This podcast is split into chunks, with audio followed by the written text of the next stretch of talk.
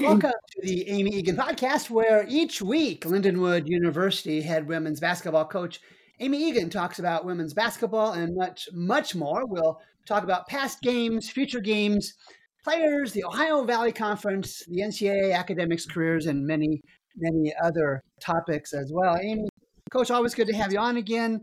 Two close games last week, both fell short. I watched the SIUE game, and from my perspective, Ellie played perfect defense, and the young woman just made a great shot there at the end. And then Eastern strong comeback. What'd you learn last week? Yeah, I mean, you know, I thought we had some opportunities in SIUE to to win. Um, you know, I, I, didn't think we had great practices leading up to that, so uh, I, do, I was I was very curious how it was going to transition to the game, um, and I definitely think you know some of the relapses we had, particularly defensively, I think uh, were things that we weren't doing in practice with our focus uh, that week. So you know, it is it is about um, you know continuing to get these kids to understand like the habits that you have to have, uh, the habits that you have to create, and that you know you can't just flip switches on and off.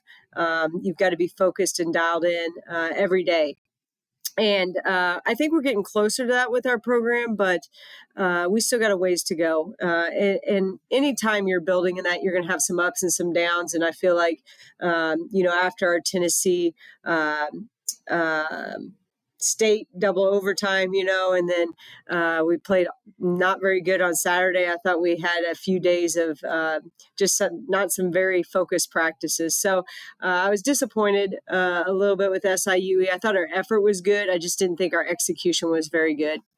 And you mentioned over the course of our podcast this season that there have been good practices and bad practices, like you just referenced. Is there an absolute correlation between practices and game day success or lack of success? Yeah, you know, some people say, you know, and look at some kids, they say, man, they're just gamers, you know, they just show up and they can, they can turn it on. And, um, you know, I don't know how much I believe in that. I just, I think, you know, you have to be able to put yourself in situations every single day to uh, understand the concepts that your coach is, is teaching and execute that uh, on an everyday basis. And just showing up and thinking you're going to turn the light switch on, I, I think uh, you eventually get to someone that's better than you or someone that's uh, having a better night than you. And, you know, it, it really backfires on you. So, um, I know some people can pick up some competitiveness, a little bit being a little bit more competitive in games and that. And I think that's okay. But I think, you know, part of, you know, being a great, great team. And, you know, we've been there before at Drury uh, and uh, we've won a ton of games back to back to back. And that is just being consistent. You have to be consistent in everything that you do. On the days that you don't feel like doing it, you have to be consistent and uh, finding a way to make that happen. And we haven't quite gotten there uh, with uh, with this group yet. Um, and uh, it's something that we we continuously as a staff look at and evaluate of how we can get them to be to that level and be more consistent every day. And you talked we talked before, Coach, about the nine freshmen. Um, and from my perspective, watching almost every minute of all the games, there's been a few times when there hasn't been at least three freshmen on the course. And you've got talent across the board from freshmen, sophomores, juniors, and seniors. This year, how has your approach to, develop, to developing these talented players changed, if at all, during the season? Yeah. So, you know, I think, and I think I said it before, I think one of the things I'm really excited about is, you know, being able to spend some time this uh, this spring and this summer doing more like individual type stuff with these kids and really working to build their game and and those kind of things. I mean, it's it's been really hard in season because we have so many things offensively and defensively that we need to cover that a lot of our time hasn't been uh, towards being able to develop them individually. And if we're with them as individuals, it's more like small groups to get some shooting in, get some shots up, maybe some reads within our offense, those kind of things with us. So I'm really looking forward to that. I do think, um, you know, I do think some of our kids have developed and have uh, grown into our system. Uh, and I think you see that probably the most with maybe Justice Odom and what she's continuously doing. I think she's getting more and more comfortable with us. I think, you know, Alexis uh, Hyder, she pretty much coaches her uh, in the post. And I think she's doing such a great job of uh, building her game, getting her to understand some some different concepts down there with being patient, pivot foot, and just small things that make all the difference. And um, you know, credit to Justice for being coachable in those areas because uh, it hasn't been easy for her. Uh, but I think she's grown probably the most with some individual stuff. But she's also a junior, so um, she's kind of been through it before and kind of understands it um, and sees so, sometimes the speed of the game uh, and see some of the things, the reads better than some of our younger kids right now.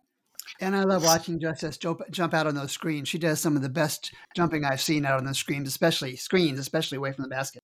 Yeah.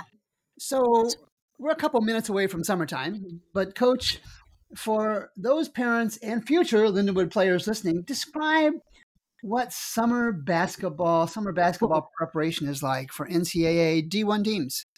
Yeah, absolutely. So we get eight weeks in the summer with them, uh, and really we can use those eight weeks. Uh, they don't have to be consecutive, because so we can kind of use them however we want to use them. Uh, and so we've got it uh, laid out for us already this summer with the the weeks that we want to use. Um, but it's you know within that week that each week you get eight hours a week with them still so you're still limited on the amount of time with them that you get uh, you get eight hours a week, and four of those hours can be with a basketball in their hands. The other four can be like weightlifting, running, uh, those kind of things with it. So uh, we we take the absolute uh, best advantage of those eight hours as we can. Um, you know, this past summer we did uh, pretty much with the four hours on the court we did all team stuff because we knew that was going to be so important.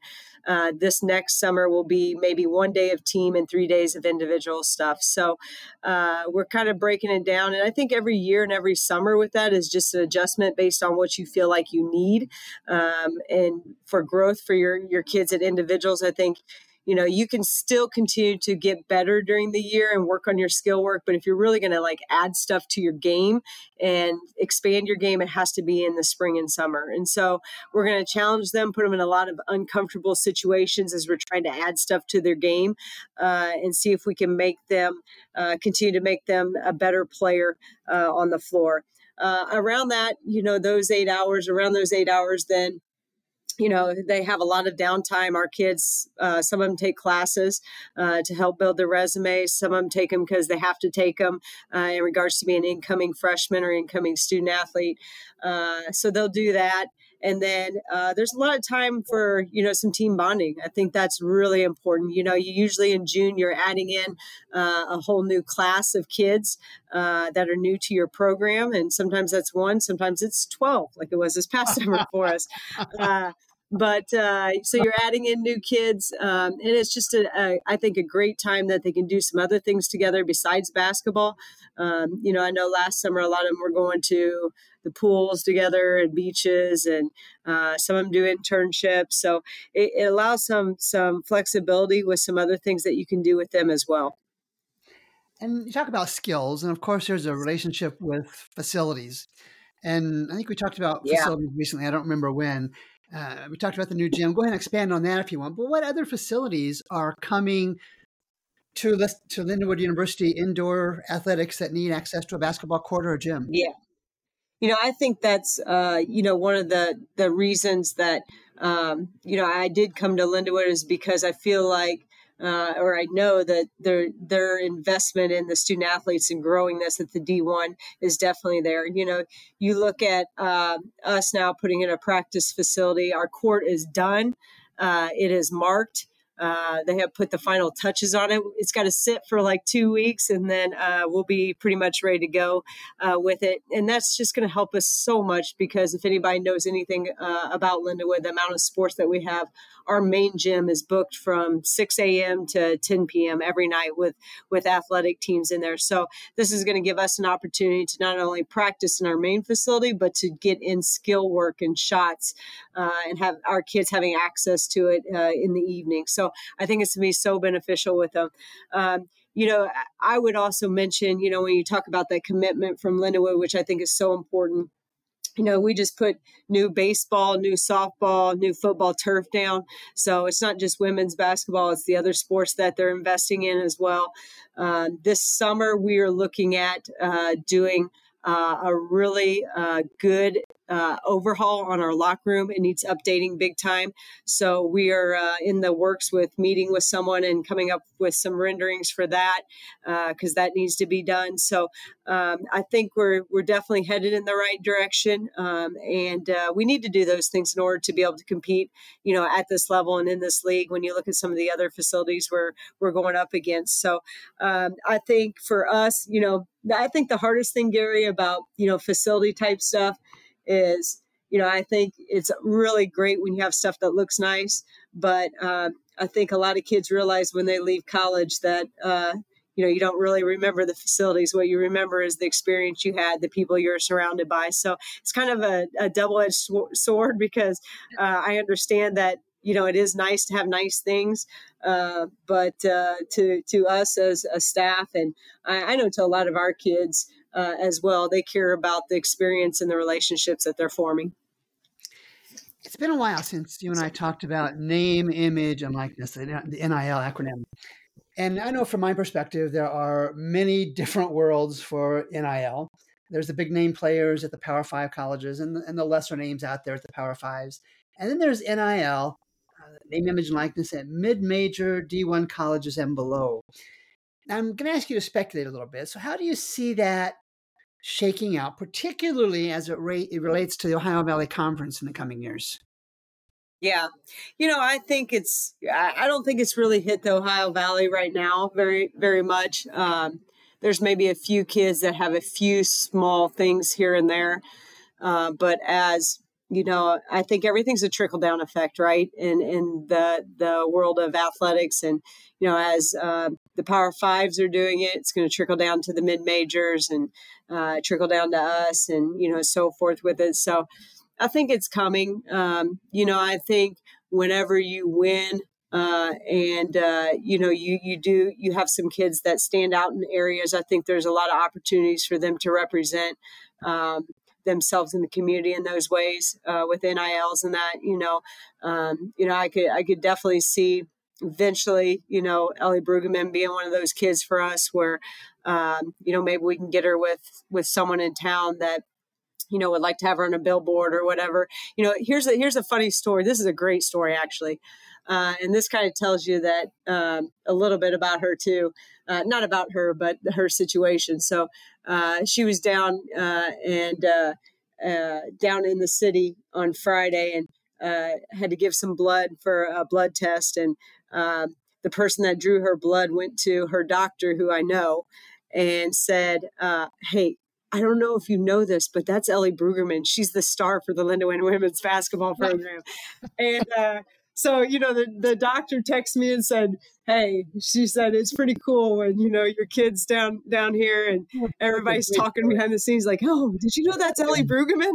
Uh, I think that's pretty neat. So yeah, I think, you know, uh, word's getting out about her and, um, hopefully about our program and some of the things we're doing. I know we're not there yet. Um, you know, we've lost, I think I, I, counted seven games now by six points or less. Yeah. Um, and so uh, we're not there yet. Uh, but uh, I, I, do like, I do feel like when our kids compete in the games that we have competed in, uh, we are putting ourselves in a position to possibly win. Uh, we've flipped a few of those. Uh, but we're not there doing it on a consistent basis yet. So, so just something we got to continue to work on with stuff. But you know, I think the NIL is an opportunity that if you continue, if you win, uh, and you have some kids that shine a lot, I think it presents opportunities for them. Just like you know, I tell our kids, like you talk about postseason award, awards, like first team, you know, you want to be MVP, and that none of that matters unless you win. If you don't win, you don't you don't have opportunities for all those kind of things. So uh, so it's all about the team and it's all about, you know, finding ways to win and then those things take care of themselves. Well, if you would please let Ellie know that the next time I see her, I'll be asking for her autograph. I will. And it'll be on a piece of paper, not on my hand or hat or anything. I, I would like get it. I'd get it.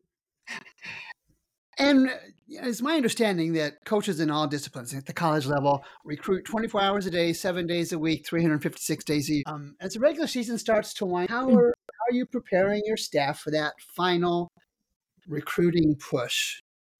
Yeah. Well, I mean, I think for us, it's kind of like you said, I think the push is, you know, 365 days a year. There's, um, there's no maybe final push with it you know we we have we're working on our 25 class and uh, while we're working on our 25 class you know we're working on 26s we've had conversations with 27s we've had a few 27s on campus 26 on campus so like i don't know if there's really a push i mean i think you know you get to the point with like 25s uh, when you get to to the spring and you get to like the summer of okay let's really figure out where everyone's at you know let's really figure out who can get on official visits uh, and who we can really make a push for. So uh, but i feel really good about it. I mean i think um, uh, the the kids that we have in our 25 class and the kids that we keep building and adding uh, to our 25 class you know you look at uh, we we just pulled some of like even the the top you know ranked uh, kids in the state of Missouri, and a lot of those kids that are top ten that we've offered and that we're talking to. Um, so we feel really good about it. Um, we got to land some of those kids, you know, and I, I do think um, the conversations that we have with them, we're really honest with them that you know we are in a build, we are building. Um, I think. Um, you know they have opportunities to come in here and to take us to that next level and help get us to that next level so uh, we really talk about that with them but uh, it is an everyday process and it's different for every kid you know? Every kid we recruit we're having different conversations with depending on some things that they want versus what they don't want and how we see them in our program and so forth with it. So uh, it's definitely never ending um, and uh, you really have to know that you know recruiting is a grind um, and it's something that you have to do on a day-to-day basis and while you're certainly a Missouri girl, you've not really been a St. Louis girl, and you've been in the region now for about 10 months or so. And are you yep. pleased, coach, with the relationships you've been able to develop with, with the regional high school coaches? I am. I am. I think, um, you know, I've tried to be out almost every Monday, Tuesday, Wednesday out out to a game that that uh, I was I've been available. Um, and so I think I've been to a lot of games and I've talked to a lot of coaches. Uh, I think we really are working to build some of those relationships. Uh, we have some great, great coaches in St. Louis uh, area. Um, some really good X's and O coaches and some really good people. So um, they've been uh, receptive to it. We've had some come watch games. Uh, some come bring uh, some some kids to games. I think that's pretty cool too. Uh, that we're getting them here. We're hoping to get a lot of them to team camp. Some of them came last year, and we're hoping to get more of them this this summer to team camp. Um, so I am happy with it. I think we can always continue to build that relationship. I think it's important, uh, and not just build that relationship when they have players. You know, I think you've got to build that every year, no matter if they have players or don't have players. And I think that's something that's important to me. So um, I think we got a good handle on it, uh, but we can continue to work to be better in that area. So we've come to the end of yet another podcast episode with Lindenwood University head women's basketball coach Amy Eagan. I encourage each of you listening in to share the podcast link with friends, families, coaches, neighbors.